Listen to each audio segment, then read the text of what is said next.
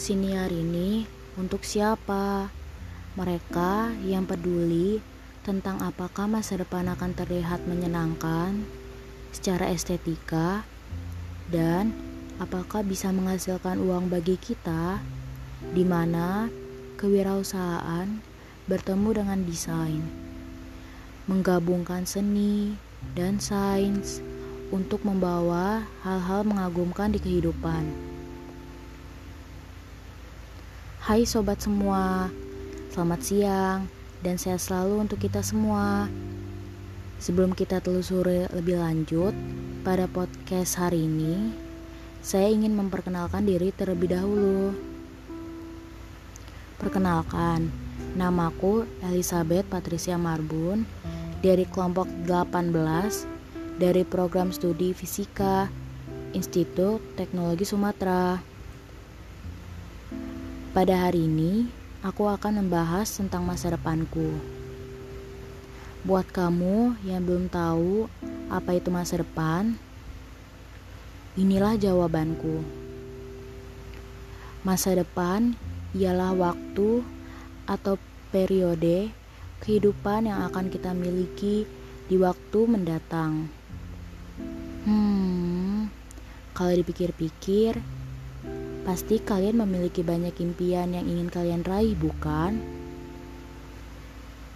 Sama sepertiku, aku juga memiliki impian yang ingin kurai untuk masa depanku. Impianku ialah ingin menjadi ahli fisika atau menjadi profesor. Untuk meraih impianku, aku memiliki sejuta rencana yang telah aku buat. Di antaranya adalah ikut serta dalam organisasi dan kepanitiaan, dapat aktif dalam kegiatan akademis maupun non-akademis, menjalin relasi dengan banyak orang, mengembangkan kemampuan dan passion yang dimiliki, mendapatkan nilai IP yang tinggi, dan lulus dengan tepat waktu, mencari beasiswa ke luar negeri untuk melanjutkan pendidikan ke jenjang S2 dan S3. Dapat menjadi dosen atau ahli fisika. Dan yang paling penting, dapat membanggakan kedua orang tuaku atas kerja keras mereka yang telah mendidik dan membesarkan aku. Ada pepatah yang mengatakan, harapan itu selalu ada jika kita mau berusaha. Seberatnya kita berusaha, kita harus mampu melaluinya dengan ikhlas dan sabar. Pepatah ini selalu tergiang di benakku.